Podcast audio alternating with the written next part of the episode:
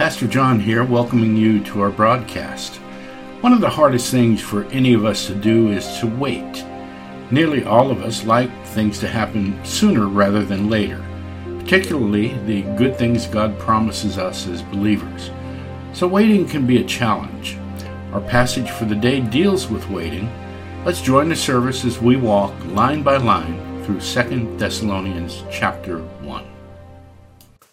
You know, one of the great blessings we have as a church, a great blessing that that I have as a pastor, is a group of people that can lead worship. Amen. Fill this pulpit and speak eloquently about the Word of God. Thank you. I'd like you to turn to Second Thessalonians. We're going to be in chapter 1. I'm going to read through the chapter for you. Paul, Silvanus, and Timothy to the church of the Thessalonians in God our Father and the Lord Jesus Christ. Grace to you and peace from God our Father and the Lord Jesus Christ. We ought always to give thanks to God for you, brothers, as is right, because your faith is growing abundantly, and the love of every one of you for one another is increasing. Therefore, we ourselves boast about you in the churches of God for your steadfastness and faith in all your persecutions and in the afflictions that you are enduring. This is evidence of the righteous judgment of God, that you may be considered worthy of the kingdom of God, for which you are also suffering. Since indeed God considers it just to repay with affliction those who afflict you and to grant relief to you who are afflicted, as well as to us, when the Lord Jesus is revealed from heaven with his mighty angels in flaming fire, inflicting vengeance on those who do not know God and on those who do not obey the gospel of our Lord Jesus.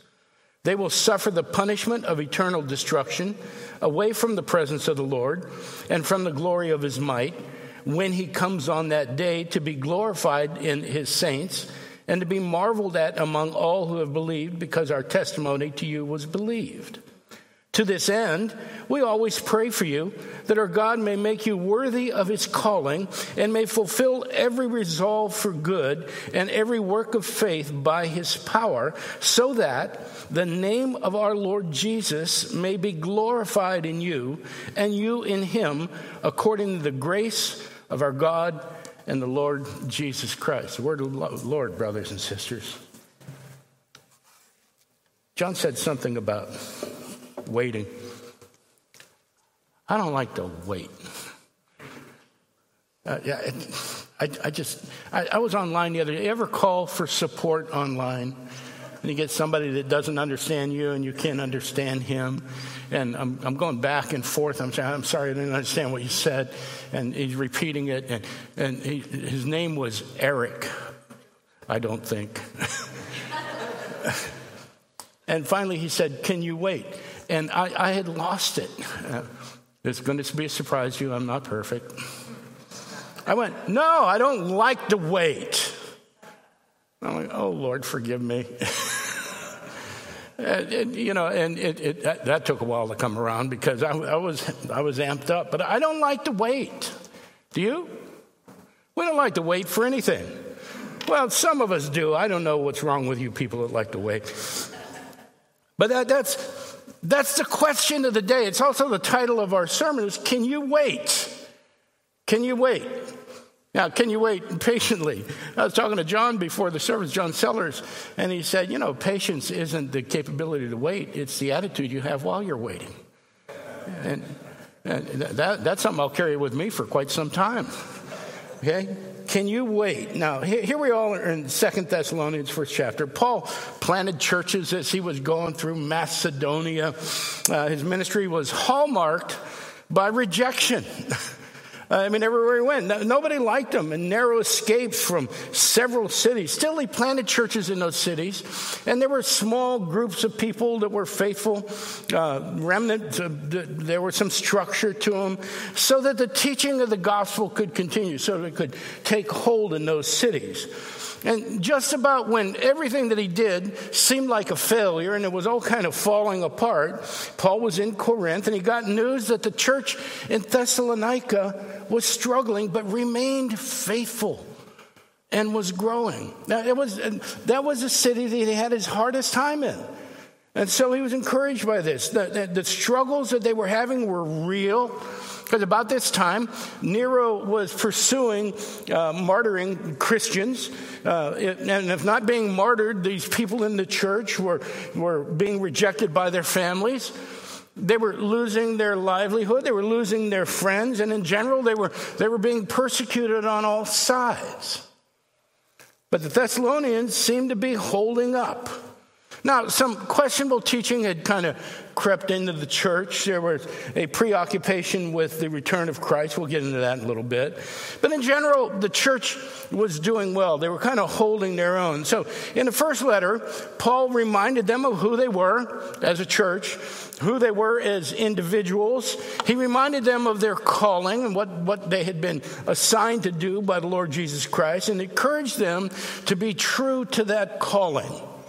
And he sent a solid teaching on the parousia. Now, what is the parousia? That's a fancy word for the return of the Lord. Uh, you know, we would call it, in, in our context, we would call it the end times. Paul wanted to make sure that they understood how this was supposed to roll out. And then there was also in that first letter a caution against idleness, against people that weren't doing anything. So now he writes this second letter, and we know from history that the persecution is getting worse. The Roman Empire is killing more and more people. Uh, more and more people are dying. There are wild rumors being spread all over the place about Jesus returning and when it was going to happen. Now, that's kind of understandable uh, these people were in a really tough situation. They're, they're literally dying for their faith, and they need some hope. So they're, they're kind of holding on to, oh, Jesus is coming back soon. The signs are out there. Look at this world situation. Look at that, what's going on in the Roman Empire, and so on and so forth. You can tell that the times are ripe. And so they're holding on to these things, and uh, they, they now would be a good time for Christ to return, some of them were thinking. Now, there were also some people teaching that Christ had already returned. And that was a problem for those people that were there. Uh, most of the folks in the church, if Christ had returned, had been left behind. He came back and he didn't take them with him. So, so some thought he was coming soon. Some thought he had already come. There's a lot of confusion going on in the church over those secondary teachings, but there was also a lot of fear. So Paul writes this this second letter. And he wants to give them hope. He wants to remind them of what he has been teaching them and what the people he's left behind is teaching them. And he again wants to caution them against idleness and literally saying, now, now is not the time to sit back and wait. There's work to be done. Paul wants to bring some clarity on the return of Christ. He's not going to encourage, watch this, and, and scripture do, doesn't encourage in any way for us to speculate on the return. It's not a big issue. What Paul wants to remind him is that he is coming back, and the timing is up to the Father. So, in short, Paul wants him to live in the here and the now not to be waiting for something that's going to happen in the future. He wants them living the gospel. He wants them spreading the news. He wants them doing the work of building God's kingdom. So, first, he's going to encourage them and, and edify. And uh, this new and struggling church needs some encouragement. And so, today, in today's passage, we're going to see how he does it. He does it in three steps. And step one is he will praise them in verses one through four. Step two is he will give them a promise from God in 5 through 10.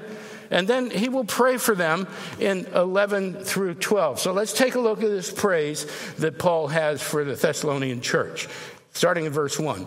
Paul, Silvanus, and Timothy. Now, Paul is very careful to mention who he's with. Generally, these are the people that are going to carry the letter to that church. He wants them, he wants the church to know that they come in his authority. So, Paul, Silvanus, and Timothy. To the church of the Thessalonians, in God our Father and the Lord Jesus Christ, grace to you and peace from God our Father and the Lord Jesus Christ. It's almost the same greeting as is in the first letter. There's no equivocation here.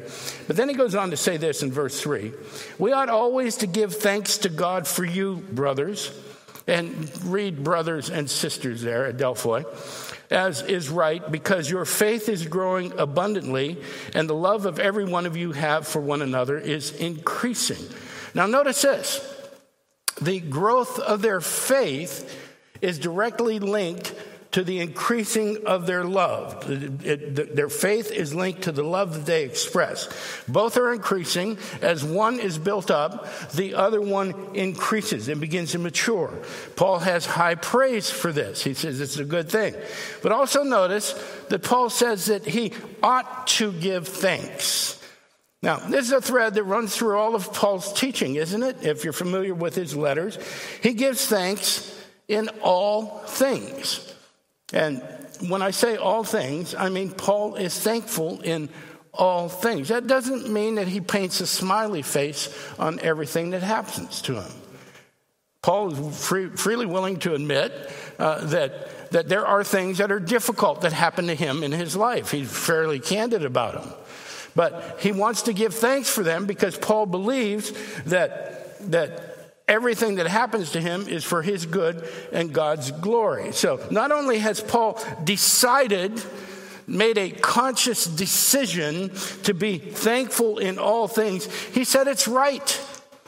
It's, it's appropriate for him to do this. It is correct. It's one of Paul's gifts to us. Now, we need to be real careful with this, brothers and sisters, because it's very difficult to be thankful in all things. It's very difficult for us not to try to extract ourselves from those uncomfortable situations. It's very difficult for us not to avoid the things that might hurt us, that might be a, a, chore for us, that, that might deprive us. So, Paul wants to constantly remind us that we are to be thankful in all things. So, at that moment, that, that one person, you know which one I'm talking about, comes around the corner at the supermarket and looks you in the eye, and you could see their heart is going, Oh no. Now I've been confronted by this person. And you're thinking the same thing. What do we do with that moment? We utter a short prayer Father, thank you for given me the opportunity to express some mercy and grace to this person. Yeah, they might not receive it real well, but that's not on them, that's not on you. At that moment you have when, when you've got bad news. Somebody's called you in the office, you lost your job. Somebody you love has passed away. Something has happened to somebody very close to you that you think is an absolute devastation.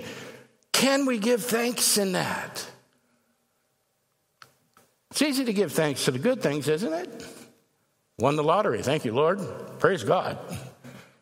Lost my job. Uh, we're to give thanks in all things. God has a reason for the, allowing these things to happen in our lives. And it doesn't, it doesn't mean it feels any better. It doesn't mean that we just kind of gloss over and go, well, you know, we're just going to be thankful.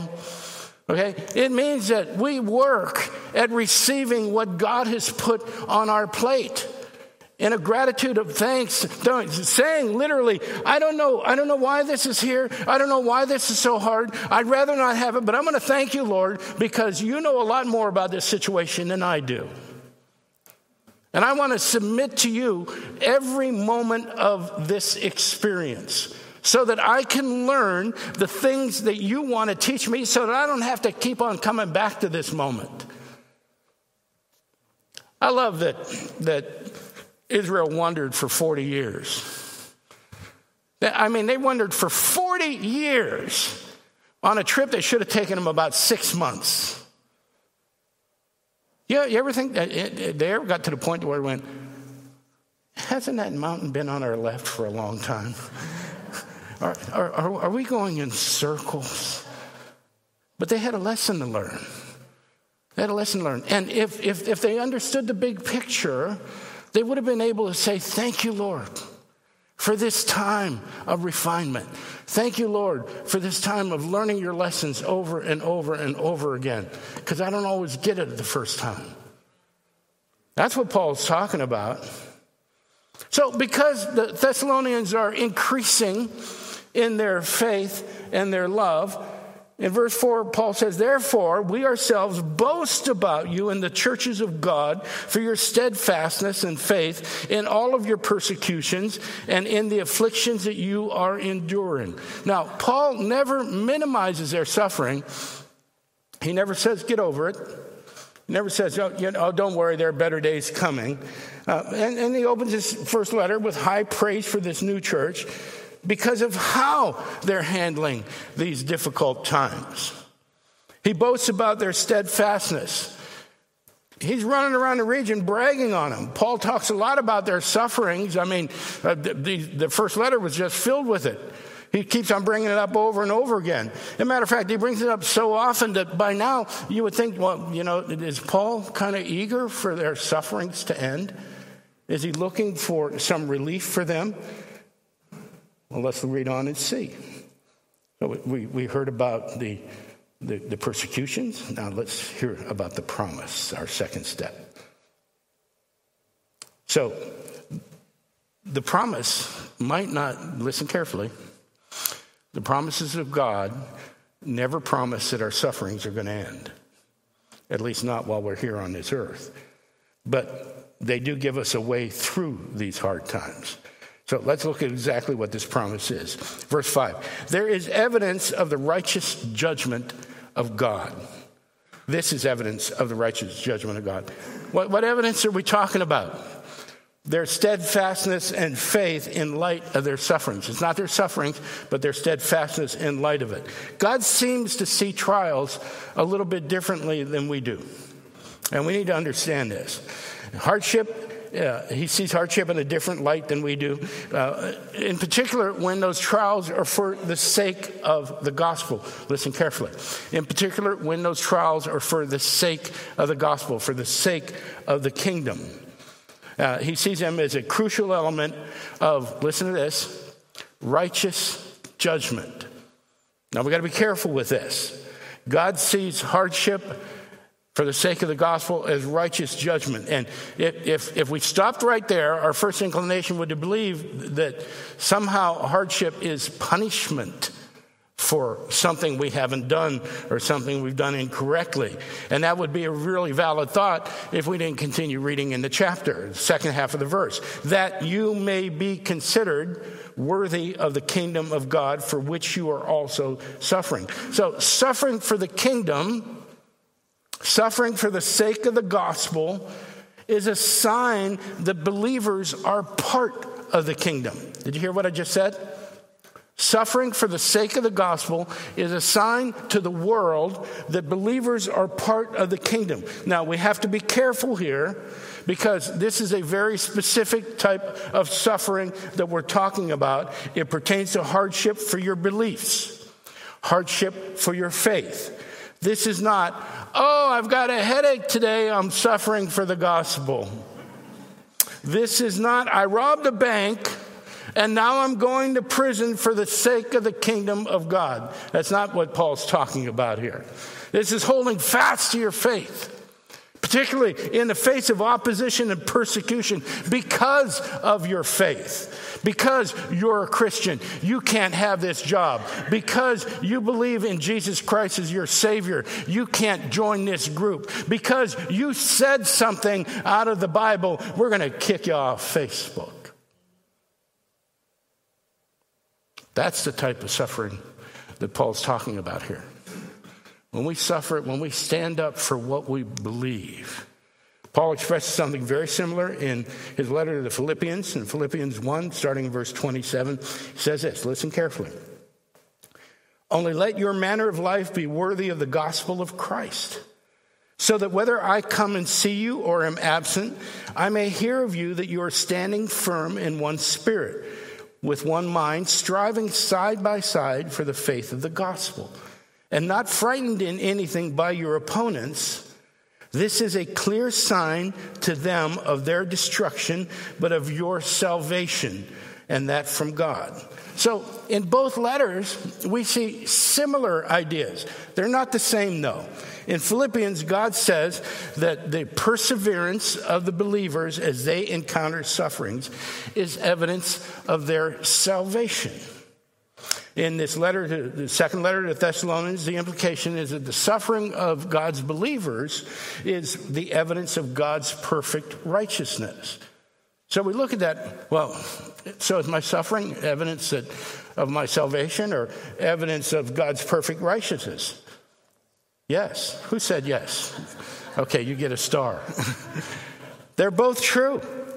They're both right. Believers will suffer because they are believers. Their hardship for the sake of the gospel is a proof that they were part of the kingdom. And God uses it. Their hardships will also be God's opportunity to put His righteousness on display.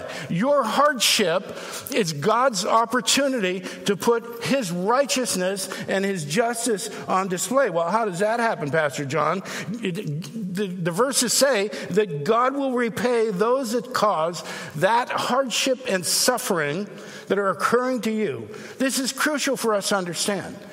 We need to hold on to this. We need to appropriate this and make it part of our lives. We don't have to exact revenge upon anybody. It's not our job. God will repay those who are an offense to Him and to us because of our faith. Do you understand what this means? We don't have to fight our battles.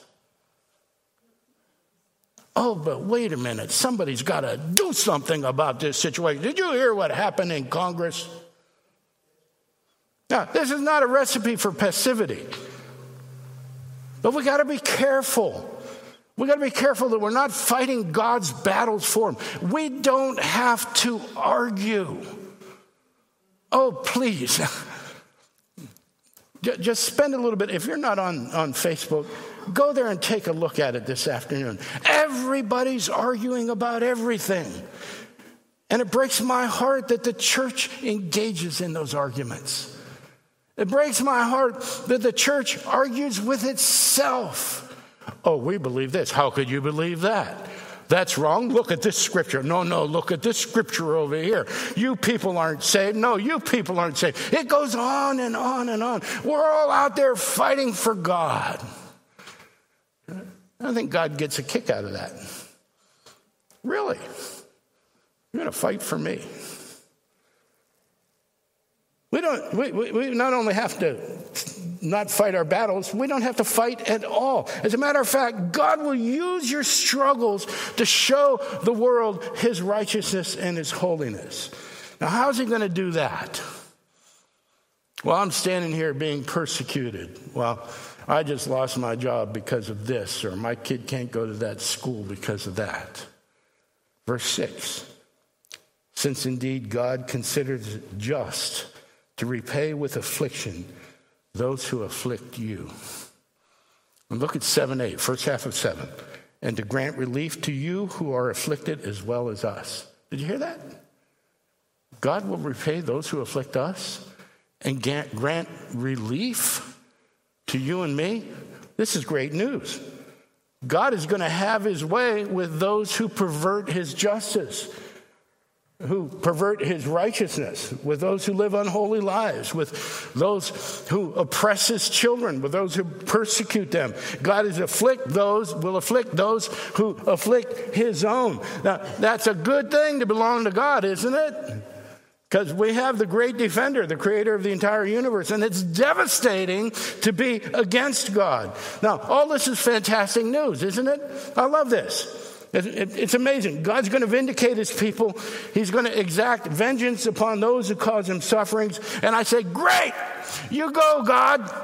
Man, I can hardly wait to see this. I'm just going to stand back and watch you beat up and humiliate the people that are giving me a hard time.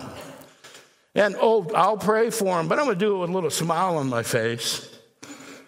We're all eager for that to happen, aren't we? We want to save it. We want to, we want to savor that moment. Wait a minute. When is this going to happen? Verse 7b. When the Lord Jesus is revealed with his mighty angels. Oh. In flaming fire, inflicting vengeance on those who do not know God and on those who do not obey the gospel of our Lord Jesus. It's going to occur at the revelation of Christ. Interesting Greek word here. It's apocalypsis. It's where we get the, our word apocalypse from. That's when it's going to happen. This is a promise of God. Those who reject him and oppress his people will suffer God's vengeance, will suffer God's wrath when Christ returns. Now, Paul describes this in detail in verse 9. They will suffer the punishment of eternal destruction. Well, what does that mean? It's a tough phrase. The NIV translates it as everlasting destruction, so does the King James. The NAB translated as eternal ruin. So, what happens to these people? Do the ungodly end up destroyed, annihilated forever? Or are they being eternally destroyed? You know, the EFCA statement of faith says that those who reject God will suffer uh, eternal torment in hell. That's, that's what the EFCA believes. And the debate goes on and on and on. So we really don't know what it means.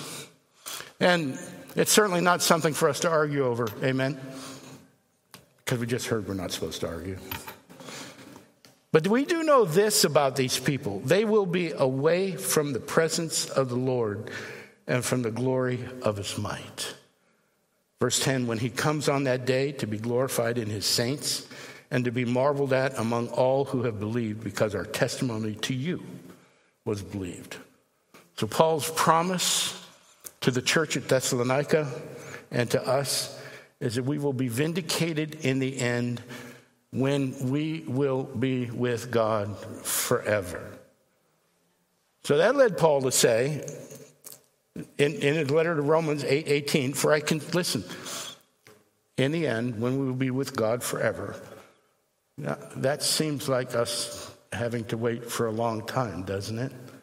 But Paul says this in Romans 8, verse 18 For I consider that the sufferings of this present time are not worth comparing with the glory that is to be revealed to us.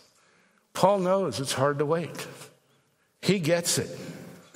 He knows better than anyone else how hard it is to wait. After you look at everything that Paul's been through, you realize what he's endured while he patiently waited for to be home with God. So he offers this prayer to the believers. Verse 11. To this end, we always pray for you that our God may make you worthy of his calling and may fulfill every resolve for good and every work of faith by his power. Now, did you catch a phrase there? That God will make you worthy?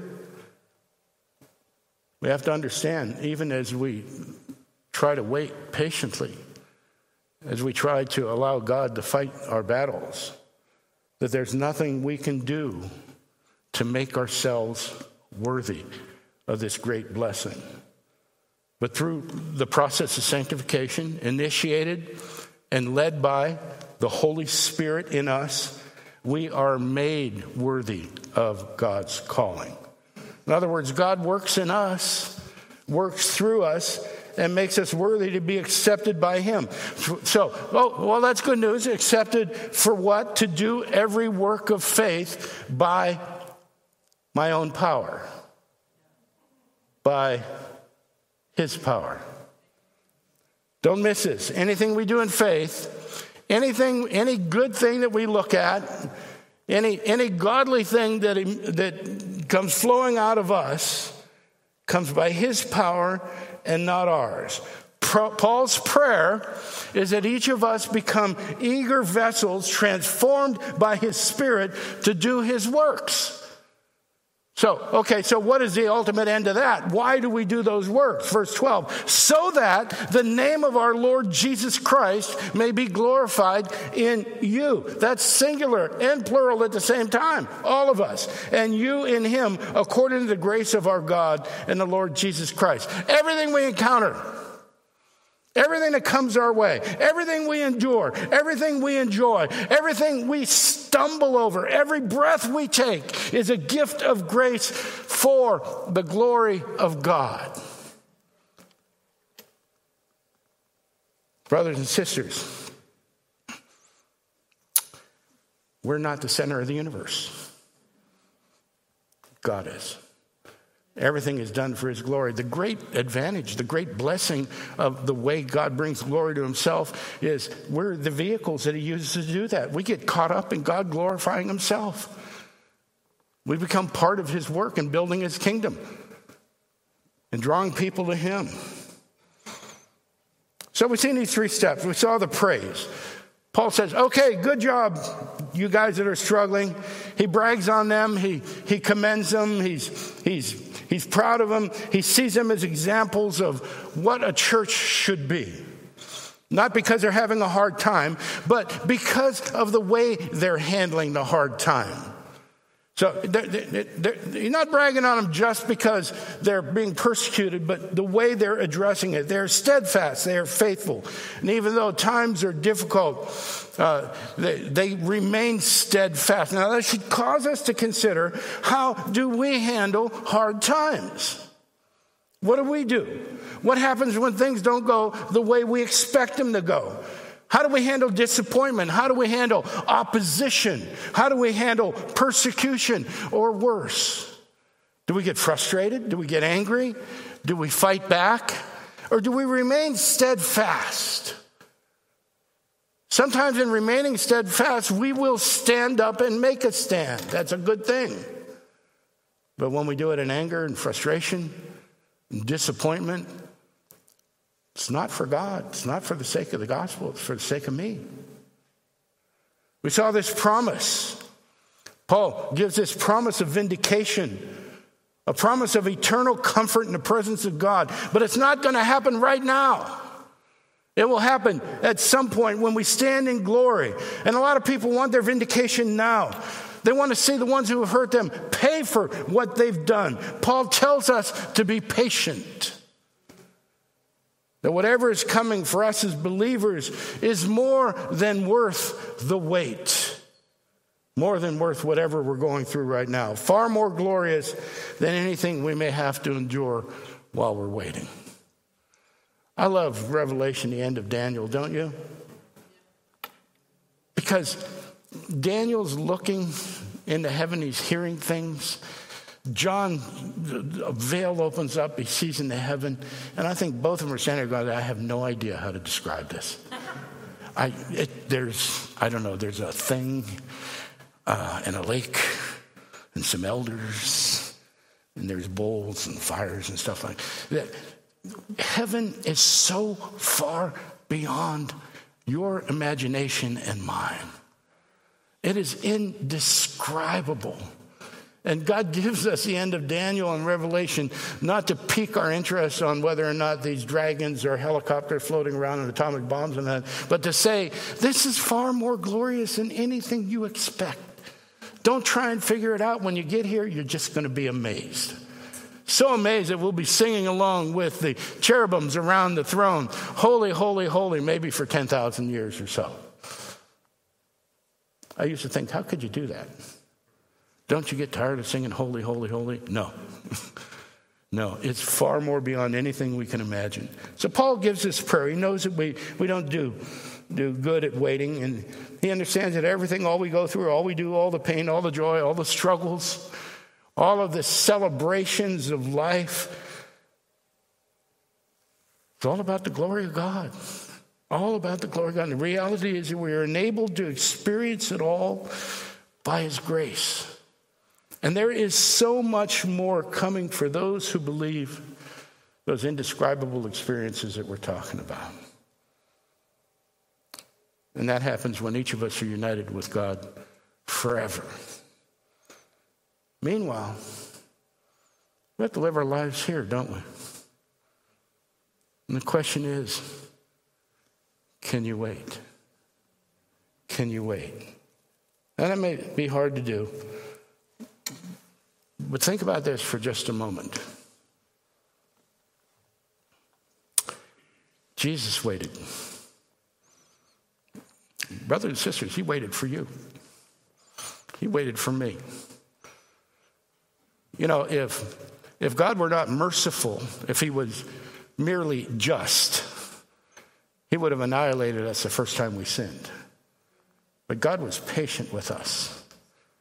Jesus waited for us. Now, now think, think, okay, that's good. Amen. That's good. It's a good thing. Okay, some of you think that's a good thing. That's good. think about Jesus on the cross. If, have you ever been injured seriously? Raise your hand. Isn't that a moment where seconds turn out to seem like hours? Hours seem like days. You're in pain. Some of you experience chronic pain, and I, I, don't know what that's like, but I know that it's really hard to endure. Think about Jesus on the cross, the only perfect human being ever to, to exist, taking on the sins of the entire world. While nails are being struck into his palms and his feet. He's struggling for each breath. You know, to speak on the cross, he had to push himself up on those nails in his feet because when you're hanging there, you can't, you can't take air in. To breathe, you have to push yourself up. To talk, you have to push yourself up. With each second existing in absolute agony, he waited. He waited until it was finished. And the only reason that he did that is because he loves us. He waited until the job was done. And today he asks us, Can you wait? I waited for you. Can you wait? Let's pray. Father, by the presence by the power of your Holy Spirit who lives in us who believe in you, Lord. We pray that you give us patience, not patience, not just to wait, Father, but to be steadfast as we wait. Father, in glorious anticipation of your arrival, we pray, Lord, to give us the strength to endure between now and then that we might be faithful messengers of your grace and mercy in a world that needs it so desperately. Help us, O oh Lord, to wait. In Jesus' name we pray. Amen. Amen. I'd like you to stand for a second.